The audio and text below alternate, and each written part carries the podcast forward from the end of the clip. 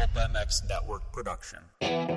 Josie's on a vacation far away. Come around and talk it over. So many things that I wanna say. You know A new view from inside the truck.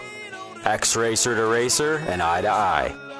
A casual look into the personalities of the sport and an experienced perspective into the action from week to week. It's Jason Thomas's Industry Seating. Presented by Pirelli Tires, Fly Racing, Blendzall Racing Motor Oil, Works Connection, Plum Creek Funding, 612 Suspension, Fast Foundry, and ProGlow.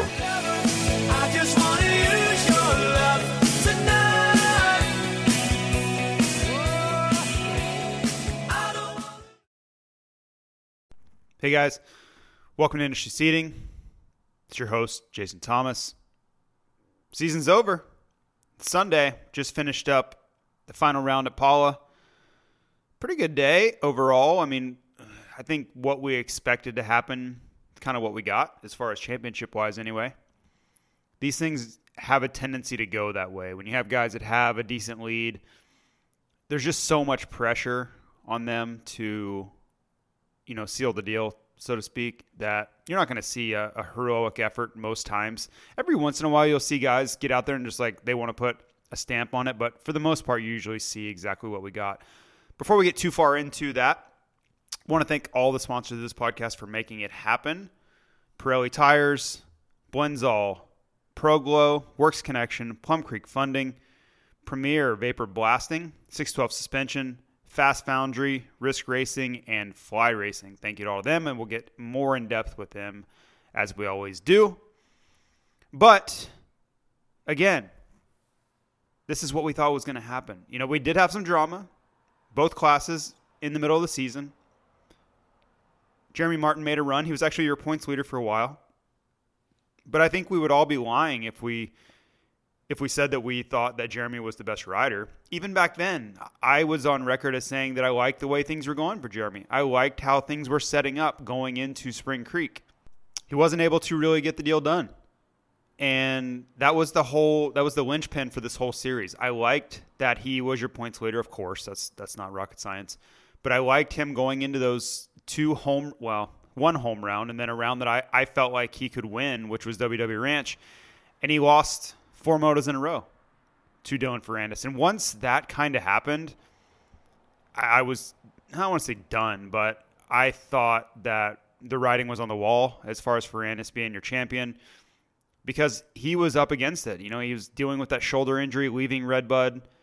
He had a lot of adversity with, you know, going into those rounds. Just he, he knows as well as, as we all do that those rounds are, are pivotal for Jeremy Martin and that it gives him a great opportunity on tracks and soil that he feels very comfortable on.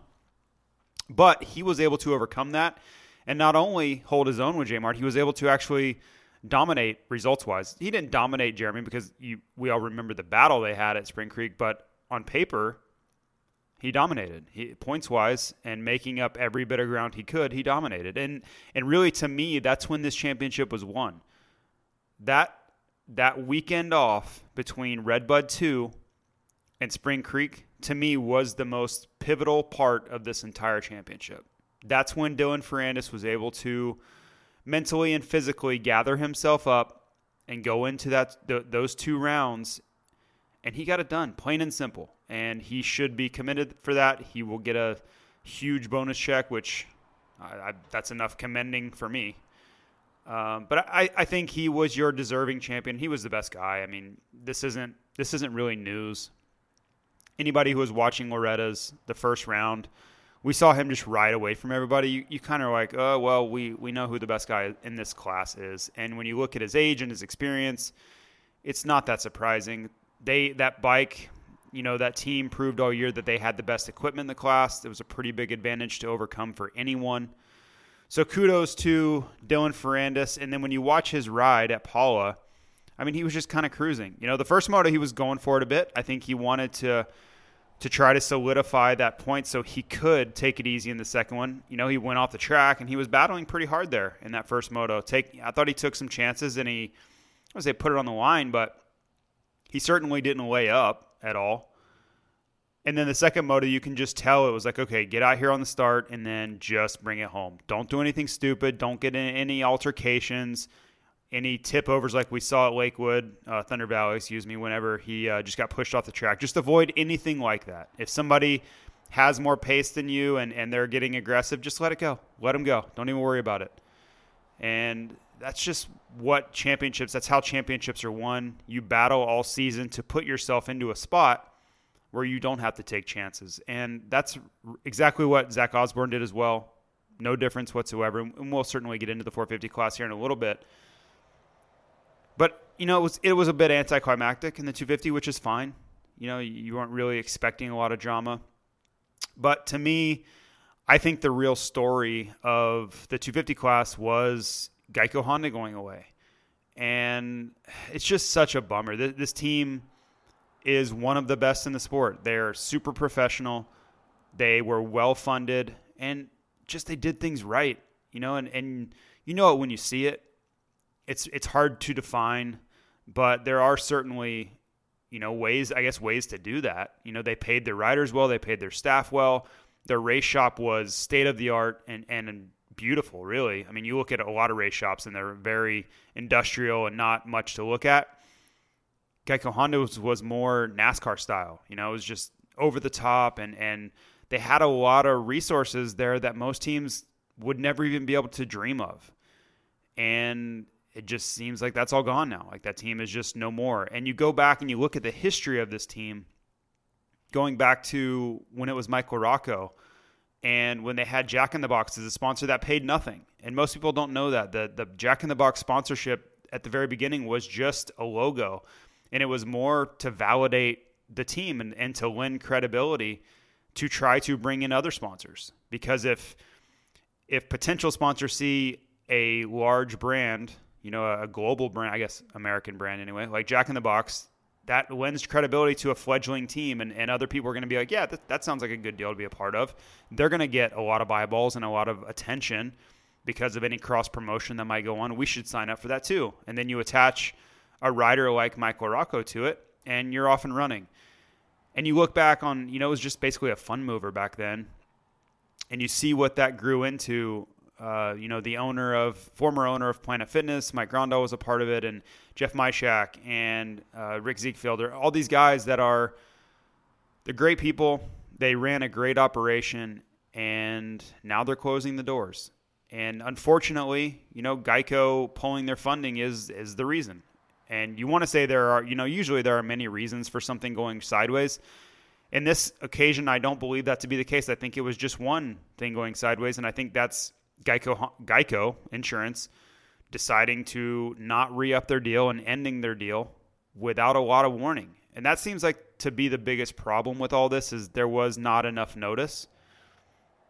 There wasn't notice in time to go find another potential sponsor or a group of potential sponsors to try to fill in that gap. And also because the Geico deal was it was a lot of money. It was one of the biggest outside sponsors in the sport, if if not the biggest. Like they they may not pay as much as Red Bull or Monster or Rockstar, or, but I, I think it's up there with them. I think it's in the same range for a singular team deal.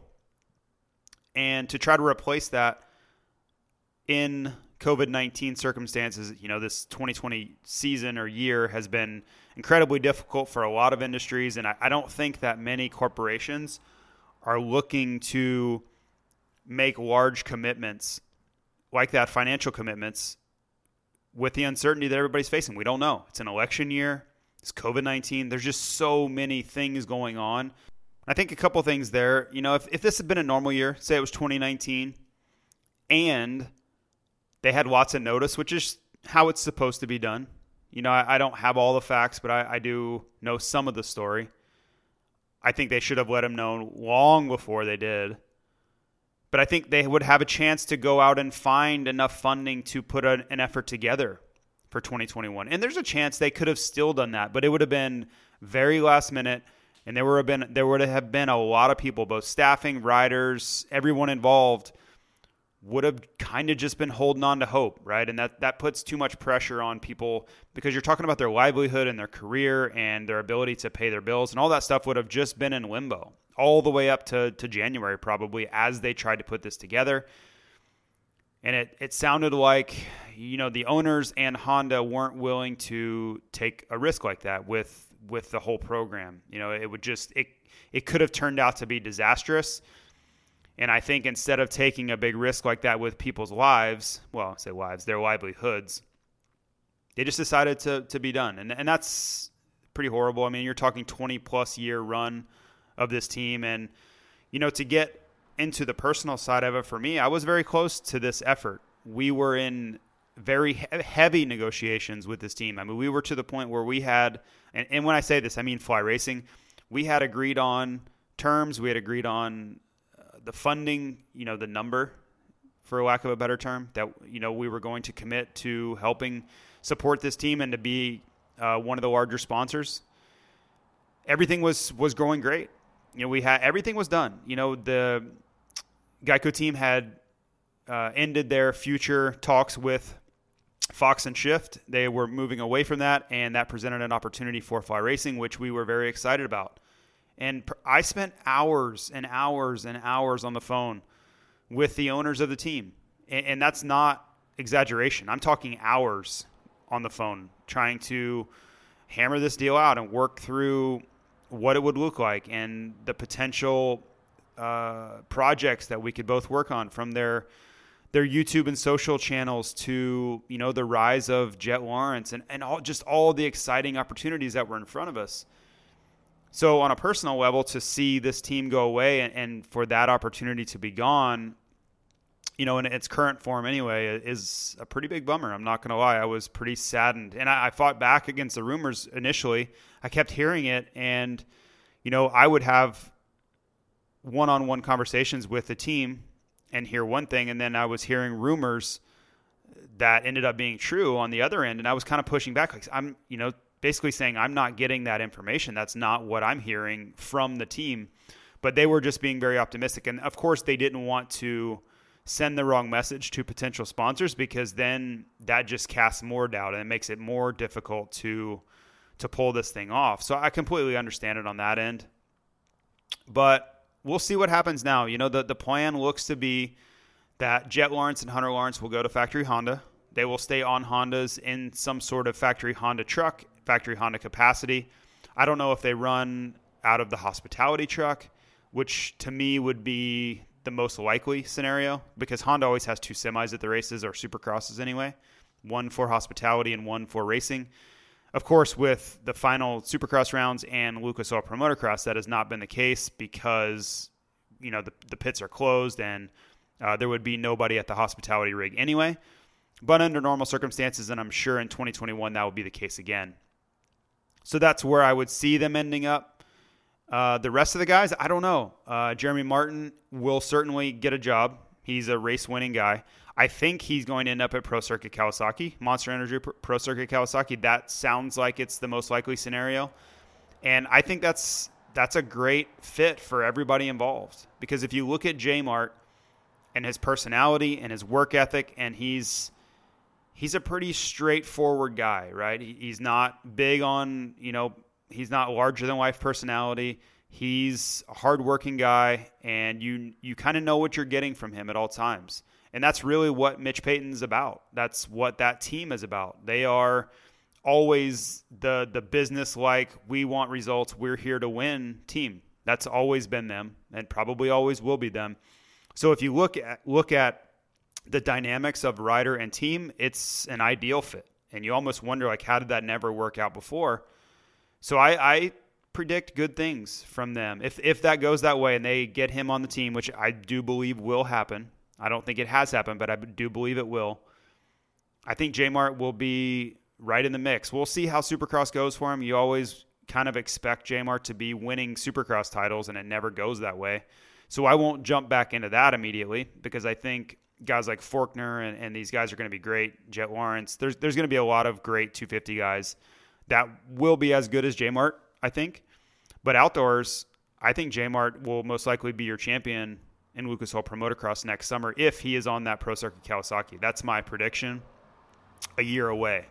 So we'll see, but uh, things are looking good. I think for Pro Circuit, it's a win. It's a great opportunity for them to get a, a race winning guy that they probably had no idea would even be available, and they're going to jump right on that. And then if you're J-Mart, man, you had to be really bummed because you've been well taken care of by that team for a very long time. And then that team goes away, and you're kind of wondering, like, oh boy, what am I going to do now? Because, you know, you want factory equipment, you want a good paycheck, and you want an opportunity to make a lot of money. Well, in comes Monster Energy Pro Circuit Kawasaki with that opportunity. Now, I, I don't know the money or I don't know any of that, nor is it any of my business, but Mitch Payton is very much about allowing guys to make a lot of money if they perform. He, he knows these guys have opportunities to make other, you know, big money at other teams. So if you perform for Mitch, you make money, period. So uh, that's kind of how I see that going for the J Mart program. Uh, mentioned the Honda, you know, the Lawrences go to Honda. That seems like an easy fit. The question I, I have there is will they be doing their own gear deals or will that be a factory Honda 250 team gear deal? And that's, you know, I'm sure that's more interesting to me than most people because I'm in that arena. Uh, but just watch for that to play out. I have not, and I don't believe any anyone from Fly Racing has had direct conversations about that situation because it's so brand new. But I would certainly like to. Um, I have an opinion of how that's going to go, and uh, it's probably not the ideal scenario for me. But um, knowing who's involved and all the parties in play, I, I kind of have a feeling of the way that's going to go. But we'll see. We'll see if I'm right or wrong. And once things shake out, I will tell you on this podcast if it went the way I, I thought it would or if I was wrong. I, I have no problem with that. I just I don't want to make predictions this early because I'm too close to it right now. But it'll be uh, it'll be a fun few weeks anyway. Speaking of Jett Lawrence, got his first win. We knew it was coming. We didn't know when. I didn't know if it would be you know even this year. But you can see the writing on the wall. The kid is you know 17 years old, incredibly talented, charismatic, really fast, looks to be pretty smart on the track, even though, you know, he had that big crash at Anaheim too, and you're like, oh man, that was a that was a rookie moment there. He really looks to be growing up mentally and physically right in front of us. He he doesn't have big crashes or get offs or or even look sketchy at speed. He just looks like a future champion to me. So I'm pretty uh, I'm pretty big on the the future of that kid, which I don't think is breaking news to anyone. That's pretty obvious. Uh, but yeah, it was it was a good opportunity. I, I think when you look at the day, you knew Ferrandis was going to kind of lay up. Okay, so that that's going in your favor because Ferrandis is the best rider in the class. Then you go out and you pass Justin Cooper, who they had you know their social media drama this past week, which was pretty silly that had to feel good for for Jett Lawrence to go win that first moto, you know, passing Justin Cooper. And then the second moto, you just do enough to get it done. You don't have to go win the moto again. You saw J Mart the pace he was on. I mean, he was his, speed was, you know, he was doing 159s and everybody else was doing like 201s at certain points of the moto. So you could see him riding away from you, and you're like, all right, that's fine. I don't need to beat J Mart this moto. I, I have this wrapped. I don't have to worry about Ferrandis. Justin Cooper's not even out here. His bike broke on the starting line. So it just, you know, everything went his way. And that's that's just how things go in these scenarios sometimes. You have to be ready to capitalize when the opportunity arises. You're not always going to get things set up perfectly for you. But when you do, you have to be ready to jump on it. And that's exactly what Jett did. I mean, even, you know, like his brother, Hunter had really been coming on and then he tweaks his shoulder in practice and he's done for the day. So it would really all set up for him nicely when you look at all of the variables and all of the the just strange events that were going on or just unique situations in that particular day. It just was was Jett's day, and I don't think he cares at all. I think he'd be like, "Yeah, that's fine. I'll take it any way I can possibly get it." And he certainly got it done. So congratulations to Jett. I, the future is just incredibly bright for that kid and we'll see what Honda does with him. I would not be shocked to see something come out where Honda locks him up for several years in the future, but I don't know. I don't know that they can. I guess they can do anything they want when it really comes down to it. But you look at their team, they have two 450 stars, right? They have Ken Roczen and they have Chase Sexton, who's really coming into his own, which he won yesterday too, and we'll get into that. But what does Honda do? I guess you just hold on to him and then figure it out later. You certainly don't let him go. But I would bet, or I would, I would guess that Lucas Mirtl, who is Jett Lawrence's and Hunter Lawrence's agent, with this contract thing up in the air, I would bet he's on a big money grab right now because Jett Lawrence property is skyrocketing. His stock has never been higher, and I'll, I'll keep just throwing cliches at you. But that's what agents do. They capitalize and they, you know, when the the iron's hot, they strike. That's what they do. So we'll see. I would not be very surprised at news, though. I I know that he is out negotiating gear deals and goggle deals and every kind of deal you can possibly conjure up because that's what he's supposed to do. He's supposed to go get his his rider a lot of money and lock up his financial future. And I don't think he's going to have a hard time finding suitors. I know there's one on the other end of this microphone right here that speaks uh, with a team for a company that would love to be a part of that negotiation. I just don't know that we're going to get the opportunity to. But if that opportunity arises, I can promise you I will be on the next phone call with whoever is willing to listen if it's if it's talking about Jett Lawrence. So congrats to him. Uh, and, and one more thing on Jett, just before we move on, I'm very interested to see where this offseason goes for Jett because these are very formative years for Jett Lawrence, and you can just see the maturity happening so quickly. So you talk about another few months, and, and we'll see if he rides East or West. But times like this, where you get three or four months off to just practice and get better and test and come into your second supercross season, remember, he's only raced one supercross season. I think you're going to see another big jump forward, like a, a big maturity process go on, a big uh, kind of talent meets improvement meets testing type jump. Because remember the last time we saw him at Supercross, he almost won and that wasn't that surprising. I mean, we, we knew he was capable of winning, but then you saw the, the rookie mistake there, which broke his collarbone. So I think you're going to see him with all this time off and all this this learning that he's done in the 2020 season. I think that's really going to show up, and whichever coast he decides on, he's going to come out swinging in the 2021 season. So that's just my prediction. I obviously sound very optimistic about his chances, but yeah, that's that's just how I feel and just what I've seen. You don't see kids improve and their growth and acceleration curve this sharp very often. It's pretty rare. You know, you look back and, and you you gotta even for me, right? I have to keep my expectations under control. You can't get too carried away because I don't think you can compare him to the greats yet. Like I've heard people comparing him to Carmichael and Stewart and those guys. I'm not there. I think he's going to win. I think he'll be a champion in the future, but to compare him to the all-time best ever, I don't think we've seen that yet. You know, you look at Ricky Carmichael, his first race was Steel City in 96, right after Loretta's. He went 17-6 or 16-7, one of the two, I can't remember. And then you the next time we saw him race a motocross race was at Gatorback in 97 and he went 1 1. I don't know if he won one. He won the overall, though, with second moto. I don't know. I, I, should look that up. I sound really uninformed. But I do know that he, he won and beat Steve Lamson. Ended up winning the championship that year. That's a crazy amount of improvement, right? Jett Lawrence hasn't even done anything like that yet, right? He he's gotten much better. You look at last year's outdoors, he was running inside the top 10 at the end of the season. He turned that into finally winning a race at the last round, but it, it wasn't that kind of ascension. Talking about James Stewart, I mean, he won right away. Like he was, he was the fastest guy as soon as he signed up for the class. He almost won his first ever Supercross race.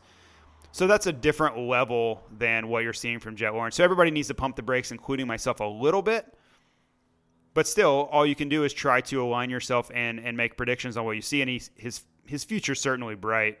Let's just not put too much pressure on him he's he's doing very well. His improvement is more than anybody could ask for. Just don't pressure him to the point where you start comparing him to guys like that are on a lot of people's Mount Rushmores, and I think that just it's undue pressure. There, there's no need for that. That's not anything realistic that anybody could ever ask to live up to.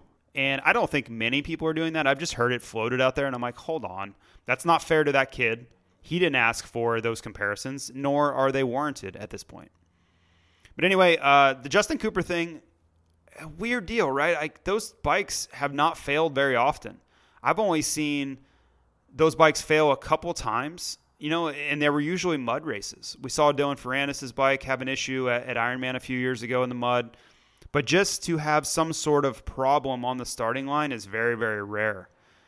Now, I will say the one thing I've seen in between motos like that is if they wash the bike and it gets uh, the electronics get wet, that can happen, and, and you have issues for the second moto. Now, I have no idea if that it is what happened. I'm 100% speculating, which is stupid. I should not do that, but that's what generally happens in between motos if there's a problem they did something while servicing the bike between motos and got the electronics wet or the wiring harness, something wrong with a pressure washer. That's mo- the most likely culprit.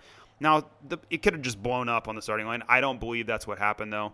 Uh, we'll get to the bottom of it. I'll uh, I'll ask around and see if I can report back on that and see exactly what went wrong. I'll uh, maybe I'll text Will Hahn and see.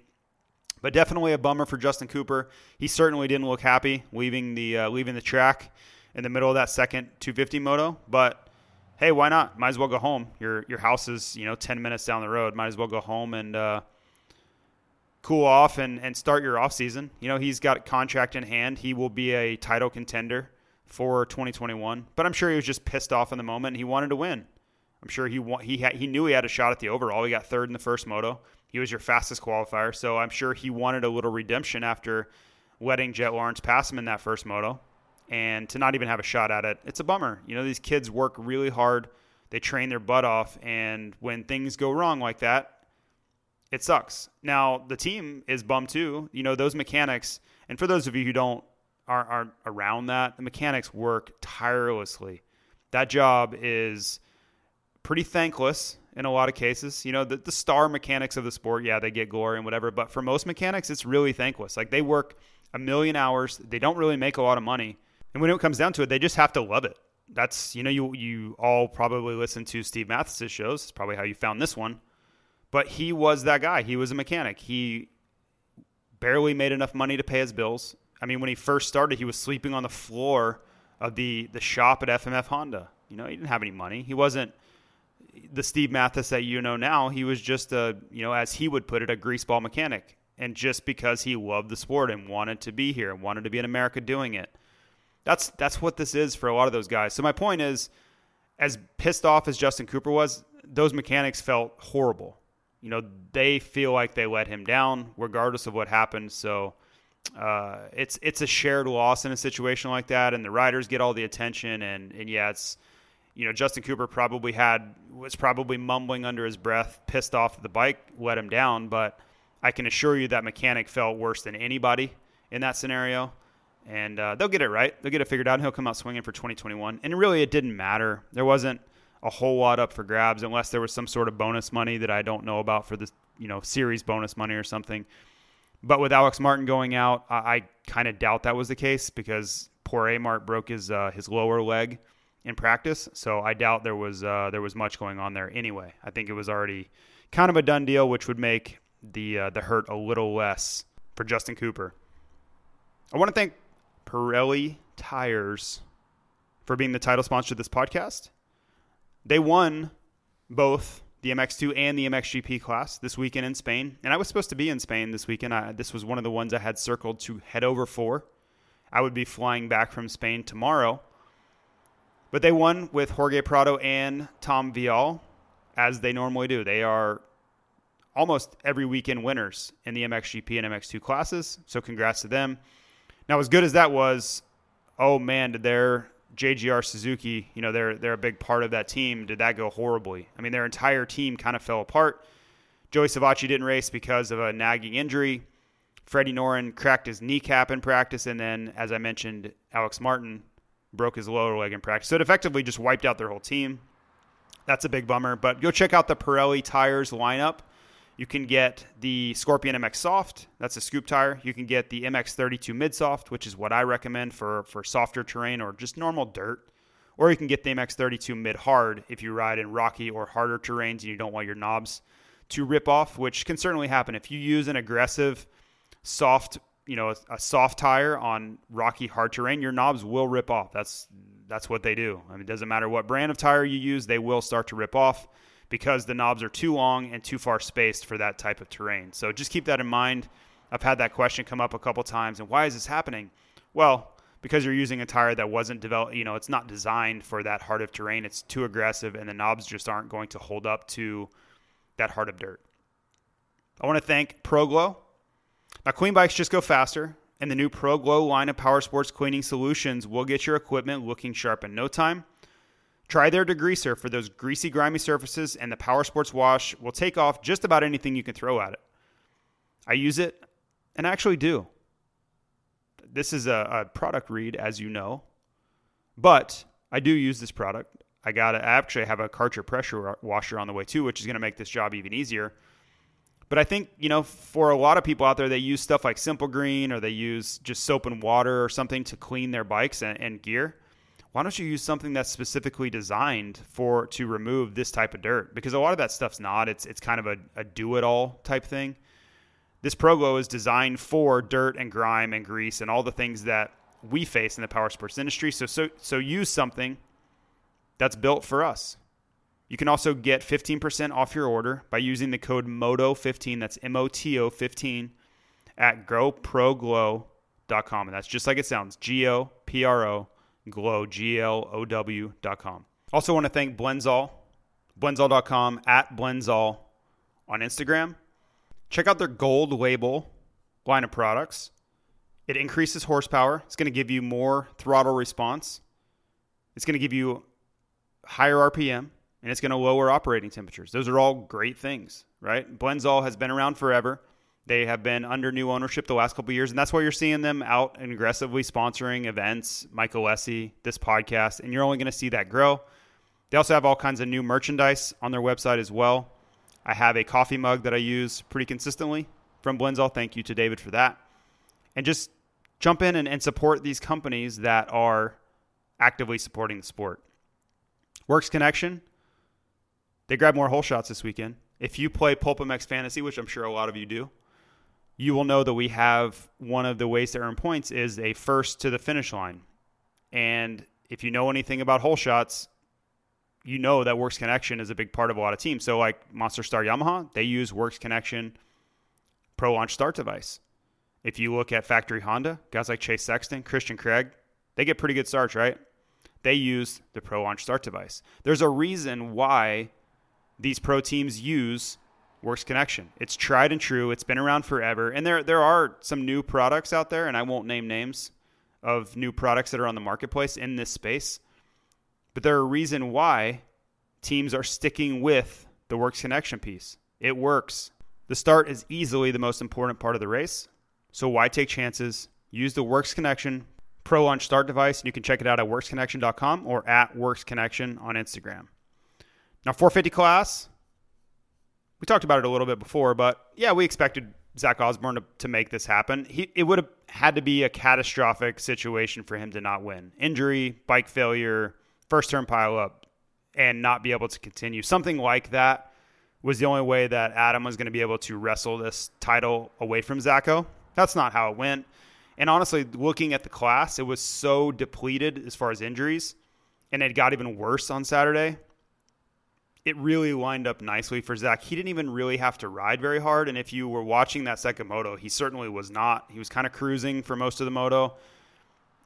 Why wouldn't you? That's the smart thing to do. That's the veteran thing to do.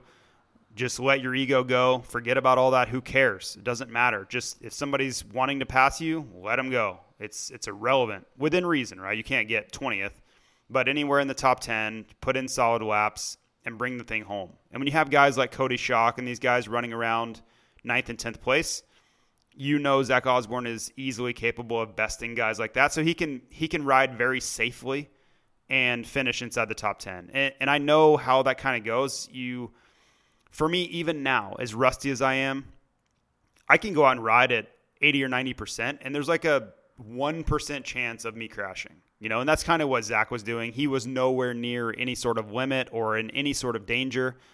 The only thing that could possibly really happen, a, a likelihood would been would have been a bike failure, a flat tire, or you know just something going wrong with the motorcycle because those things are unpredictable.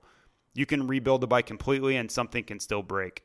But luckily for Zach and luckily for Fly Racing and Rockstar Husqvarna and everybody involved, he got it done. And if you are if you're a Zach Osborne fan, of course you're excited. But even if you're just neutral, I'm telling you, as a human being, you should be happy for Zach. He is he does he just does it right. He's a great dude. He always does the right thing. Well, I don't say always, but he is that guy that you you know you want your children to look up to. He's a great role model, a great example for people. He's very appreciative. He's very thankful. He understands, you know, that that he's fortunate to be doing this because he went he had to go to Europe and live in he had to live in England for 3 years and he you know was not making any money and he was just trying to get by and get find his way back to American racing. You know, it started out for Zach in his early days, he was a prodigy. He was winning, you know, everything amateur wise. He went into his first race at Budds Creek on factory equipment and he led the moto for like 15 minutes and then completely fell apart. And I think that kind of set him back for the next few years. It ruined his confidence. He wasn't training enough. You know, he was similar to me in the fact where, you know, if, if he didn't work hard and do the right things, it's easy for him to gain weight, which is the same for me. And you could just see it. You could see that he wasn't training in the right ways and his diet wasn't, you know, there, nutrition, all those things. And that really showed up at his first pro national ever. So to see him go through all the trials and tribulations that he did and he's come back full circle and it's it's been happening for a while. You know he won those 250 titles and then you know rolled into the 450 class. He jumps onto a factory rockstar 450 team you know directly from the 250 team. And it's been it's been building. But i will be honest with you for for me i didn't think that he was going to be winning 450 races and titles. I really didn't you know and i say that in full transparency as a sponsor you know and as a friend of zach osborne I didn't think that it was going to go like this for him. I thought he'd be great. I thought he'd be a top, you know, four, five, six, seven guy consistently. But to see the improvements he's made, to see the effort he's put in, and the dedication and the belief in himself has, it's been pretty awesome. It's it's really encouraging, and I think it just shows you what you know the hard work can bring you if you're willing to stick it out and never really never give up and they you know they say that they have that never say die theme around their truck and all over the place for that team, you can really see that playing out for them. That that is coming to fruition in the form of race wins and titles, and it could not happen to a nicer guy and a nicer family. And uh, we'll see what 2021 brings. I, I think the future is pretty bright for him, and mentally, his confidence is growing. He is getting more and more familiar with being at the front of the pack, and you know, I I still think that guys like Webb and Tomac and some of these guys, Roczen, have a speed edge over him. And I think he might even tell you that too, because if you look at his time qualifying and, and stuff like that, it's not the best. That's not really his game. But if he can keep his starts on point like they've been, and they let him hang around in these series, he gets on a roll, and then he's very difficult to deal with. So, congrats to Zach. I, I could not be more thrilled for him, and I know all of us, I speak for all of us at Fly Racing when I say we are just happy to be along for the ride. And he makes us, uh, he makes us very proud to be a sponsor. I, I, wish every rider approached situations and handled their business the way that Zach, Zach Osborne does. Moving on to, to Eli Tomac, you know, th- this has been a weird summer for him, and we've kind of bounced all around as he's gone up and down. But I think it's pretty clear that he took time off, and I, I wonder if he'll ever, you know, share his preparation with us. He's not the most vocal or forthcoming with stuff like that, but it, it just looked like he took a lot of time off and he got better. You know, he won that first moto, and you could kind of see the last couple weeks he's raced his way back into shape and back into form. Second moto, he didn't quite have it for whatever reason. You wonder if maybe just the last moto of the year he didn't want to take a chance of hurting himself or setting setting back his off-season preparation. But he certainly looked like the Eli Tomac of old in the past few weeks and I don't have any doubt that he will be back to you know race winning title contending Eli Tomac for 2021. So good ride for him. You know he was you know, the favorite going into the series, and that didn't work out for him. And I, I think that will be a driving force for him. He will be probably more motivated than he has been in a while. You know, I think the Supercross thing clearly was uh, a big factor for him. Like he's wanted to win that Supercross series for so long now, and it's been just the the last frontier for him to kind of break through. But I think this summer getting beaten so often. You know, he's not used to running around in fourth and fifth. That is not an Eli Tomac uh, normalcy. So I think he's going to use that as fuel. And, and if he's ever lacking motivation, he can go back and watch the Redbud races and be and watch himself just getting run away from. Guys were just faster than him. And maybe that'll get him back out there and, and doing more motos and get him fired up for 2021. So nothing to worry about. You know, I, I don't think it's um, – a trend that we're going to see continue. I just think it was an, an, exhale, you know, a final deep breath after winning the title he's so he so longed for, and he had his first child, which we mentioned too. I, I think it was just uh, a timing thing and circumstances where he needed a break, and then he just wasn't his best self this summer. And there's nothing wrong with that. He still won races, still won what two overalls. That's that's nothing to uh, you know winning two out of nine races is nothing to be you know super unhappy about. It just he set such a high bar, winning three titles in a row, that we look at it and are like, oh man, that wasn't very good. But in reality, most riders would kill to win two out of nine races in a series. Adam Cianciarulo, he's on the rise. I mean, if you are not excited about where Adam Cianciarulo's career is is going, then your name is probably Cooper Webb. You know, everybody else can see where this is headed. I mean, the kid is he has everything, right? The only real question that you could possibly ask about Adam is is will he be able to eliminate the costly mistakes in a 17 round supercross series? That's it. That's the only question I have. Everything else is there. The bike's there, the pace is there, the starts are there, the uh, maturity level of knowing how to win at this point is there. Like he has all of those tools in his arsenal now. It's just going to be the races like Glendale where he flips over the front of his bike and is laid out on the track for five laps and loses a ton of points in one night, can he eliminate nights like that? And, you know, nights like that can cause big injuries and can take you out of series completely. You don't see, you know, Eli Tomac doing that very often. And and when he did, it cost him a series. We watched it time and time again where, you know, he missed that Houston round and that cost him a series he was he had to pull out of San Diego. That cost him a series, and that's the only thing I could see happening negatively to Adam Cianciarulo is just he's unable to eliminate that, and, and it opens the door for people like Cooper Webb who very rarely do things like that. But I'm a big AC fan, and you know it was it was tough for me because I would have loved to see AC win this title, but I was rooting for Zach Osborne, you know, pretty openly. And, you know, I, I think AC's time is coming. He will be a champion, I think, several times over. This just wasn't wasn't quite yet. You know, this was Zach Summer, and we've talked about that on other shows. You know, uh, with myself and Steve Matthes, Jason Weigandt. Some of these series, it's just your year. Sometimes, you know, Chad Reed's 2009 Lucas Oil Pro Motocross Championship. That was his year. It was his time.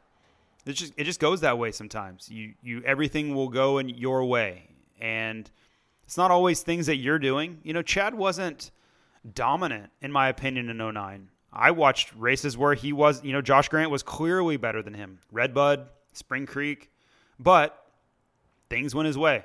You know, Michael Alessi crashed out and hurt, you know, broke his knee at Mount Morris when I, I think Michael Alessi was clearly the best guy. Things just happen your way some years, and as long as you can get out of your own way, you're going to end up the champ. And I think that was I don't want to say that was the case for Zach this summer because I think Zach had to go out and earn it. But it, it certainly things fell his way. You know, Tomac going DNF, DNF at Loretta Lynn's too, and you just look at certain things happening in certain ways. You know, Cooper Webb drops out of the series, Ken Roczen drops out of the series, and I'm not saying Zach wouldn't have beaten them, but it certainly made life easier. So when it's your year, it's your year, and just you know, in, in closing on Adam, it, it's coming he's going to be a champion, in my opinion. It's just going to be a matter of when and who does he have to contend with when that comes. I want to talk to you a little bit about Premier Vapor Blasting. Go check out their Instagram. If you're new to these restoration methods using vapor blasting. It's pretty awesome. It's it's pretty new as far as I'm concerned. Uh, it's a newer technology. It's it's growing pretty quickly. But for people that are wanting to restore old bikes or whatever, if you, even old street bikes or whatever the case may be, go check them out. Go to at Premier Vapor Blasting on Instagram. They are your number one choice for vapor blasting needs. It's the safest method also in, in surface restoration. It doesn't compromise product integrity like some traditional methods can. It's safe on items like rubber and plastic, but it's still super gentle, so it's not going to damage really delicate parts either. You can get a 25% discount if you mention the Industry Seating Podcast. Check those guys out. Ask for Brandon over there, and they will take care of you. I want to thank Ronnie at 612 Suspension. They're a Race Tech affiliate, so you know you're getting quality parts and service but they can rebuild whatever you have dirt bike, street bike, uh, UTV, ATV, anything with suspension, they can hook you up. That's what they do. He he's at the races all the time. I grew up with he and his family. I, have known them forever. His dad used to work on my suspension back when it was uh, his dad owned a franchise of a competitor suspension company. But that's how Ronnie cut his teeth. That's how he learned. Second generation suspension company, and uh, I'm happy to be affiliated with those guys. So check them out, 612suspension.com, at 612suspension on Instagram. Ask for Ronnie, and he will get you dialed in. And you can get a 20% discount if you mention this podcast. Fast Foundry, tech solutions. If you have a new startup, if you have an established company, if you are a small business owner, I can almost promise you that Fast Foundry can help you become more efficient whether you need to automate, whether you need to have some sort of virtual event, Fast Foundry has answers for you. You can reach out to them at 208 991 3320. You can get your, your mobile side of your business optimized. And really, if you look at business today, that's where everything's going. I know that's a big part of our website program is making sure that our, our mobile side is optimized. But reach out to Fast Foundry, the guys over there, ask for Robert and see what they can do to get your business running the most efficient way possible. Because as we all know, in 2020 and, and COVID 19 times, you need to be you need to have your A game going. I want to thank Plum Creek Funding too. Zach Morris over there, uh, he's been helping a lot of people, and I, and I want to thank all of you for reaching out to him. It's only saving you money, so it's not like you're doing me a huge favor. You're helping yourself more than anything. But there's never been a time like this, and I'm I'm gonna try to buy something in the beginning of the year uh, next year. They're they're building some properties uh, here in Boise that I'm looking at. But if you have maybe you already own a home, maybe you're looking at buying something, this is the best time. Rates have never been this low. You can get you know in the threes. Uh, if you have, if you're looking for a VA loan, if you're in the military or currently in the military, you can get a 2.25% 30 year fixed, which is just unheard of.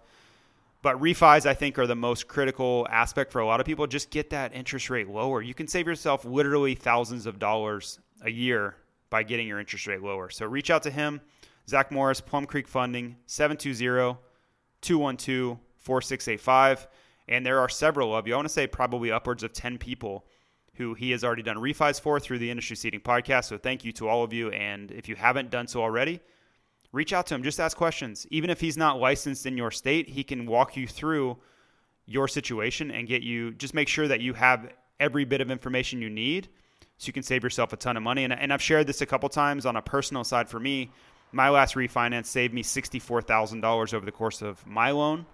So the savings are real. This is not a, this isn't a gimmick. This is, this is real life. And if you look, if you, I'm kind of going off on a tangent, but if you go into and look at business forums or read headlines or anything, uh, these rates are historic. And people are doing refis and buying houses at a historic level that we've never seen people taking this much action, but it's because of the opportunity.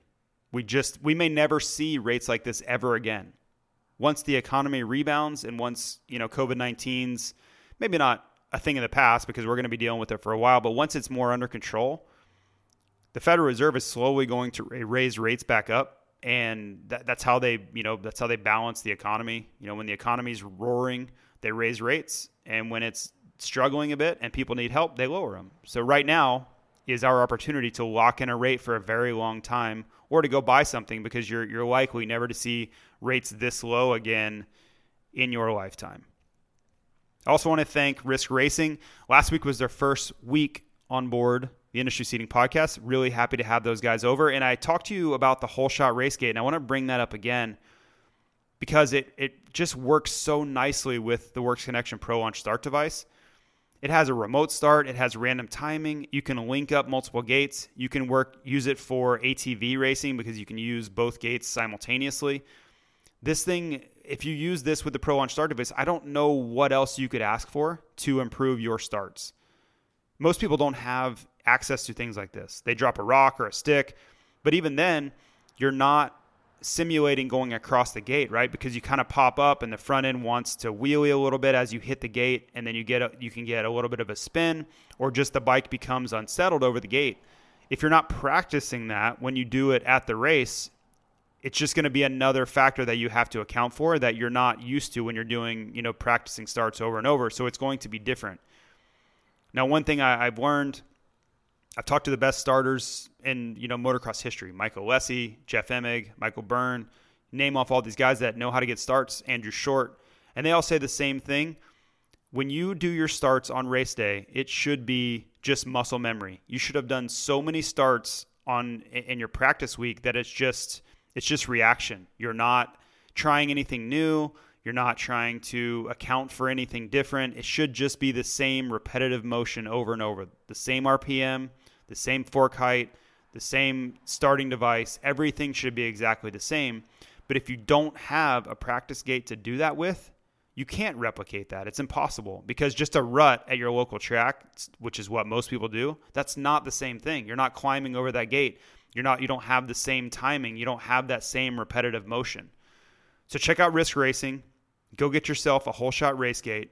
You can save yourself 15% by using the code JT Money. It's JT dollar sign. It's not spelled out. It's J, JT and then shift four, which is the money sign. For those of you who don't know, and you can get yourself a 15% discount at riskracing.com and you can use that promo code at checkout. So thank you to those guys. Thank you to Trevor for being a part of this podcast and uh, go check out all the they have a ton of other products too. I just wanted to highlight this hole shot race gate because I think it's such a unique product. There aren't many companies out there offering the exact same type race gate that you're going to be competing on every single weekend. Last but not least, fly racing. Listen, that was our first 450 motocross title. That's a pretty big deal. I spend most of my waking life at Fly Racing headquarters here in Boise. I will be there again tomorrow. And we have so many cool things in the works. Uh, it's it's kind of crunch time for signing riders and getting ready for our 2021 marketing campaigns, which is always fun. You know, that's more of the fun side of the business. But I just want to thank Fly Racing for everything they do for me. Uh, you know, everybody has bosses, and of course I do too. So thank you to them for providing all the the, the opportunities that I have and allowing me to be uh, a part of such a fun a fun family. And you know, we say the Fly Racing family, but when it really comes down to it, it's just a huge team, and I'm happy to be a part of that. So back into the 450 action. Thank you to everybody for listening to those sponsors. It's a necessary part of this podcast. But if you look at the rest of the field, it's pretty bright future, right? Chase Sexton gets his first win. And it was a weird day for a lot of the field because it was so depleted. But you look at, okay, yeah, guys were hurt, but what what were the takeaways from it? And Chase Sexton was a big one for me. We knew it was coming. You could see it all summer. And and I was just kind of like, okay, he's he's qualifying fastest. When's when is it going to show up? When is he going to get this done? And it took till the final round – just like it did for Jett Lawrence to get that win. And he got some help. You know, Adam Cianciarulo's crash certainly helped him, but that's okay. That's part of it. You know, you need sometimes you need a little bit of help to get that first one and get over that hump. That's not Chase Sexton's fault. You have to be there and ready to capitalize. Just like I talked about for Jett Lawrence. When people are going to make mistakes, you need to be the one that capitalizes and take advantage of those opportunities. Those bonus checks they cash the same. That win in the record books, there's no asterisk saying that Adam Cianciarulo fell over with a couple laps to go. That that's all irrelevant. Nobody remembers or cares about any of that. All they know is that Chase Sexton won his first ever Pro 450 Pro Motocross race at you know Pala at the last round. That's all that matters. So great job to Chase Sexton. I'm uh, I'm a pretty big fan of that kid's riding style. I don't know him personally very well, but when I watch him ride I wish I could have done the things that he does on his motorcycle. So great job from him. great riding and uh, pretty bright future for him moving forward. Now, what it does though is it makes me wonder how it's going to go for him in that Honda truck next year with Ken Roczen. Because if you know anything about that scenario, and, and it's probably not common knowledge, but Honda HRC is pretty much Team Kenny. He calls the shots over there for better or worse. He just has a lot of pull inside that team as far as direction and what they do and don't do. Um, some would say too much. Some would say uh, that he is kind of steering the ship when he should have bosses steering the ship. I, that's not for me to say. I just hear that. I, I don't really care. So now you have this hotshot Chase Sexton who's on the rise coming in there. Is that going to be a source of friction? I don't know. It, it certainly was a little bit this summer. You know, Sexton was setting the fastest lap times in testing, and I don't think that was Ken Roczen's favorite dynamic ever. So let's just watch for that. I, I, don't know how it goes. Maybe they're all cool. Maybe Kenny's just like, yeah, screw it. I just got to beat this. I have to beat him. But it will be interesting to watch it play out because Kenny's really never faced.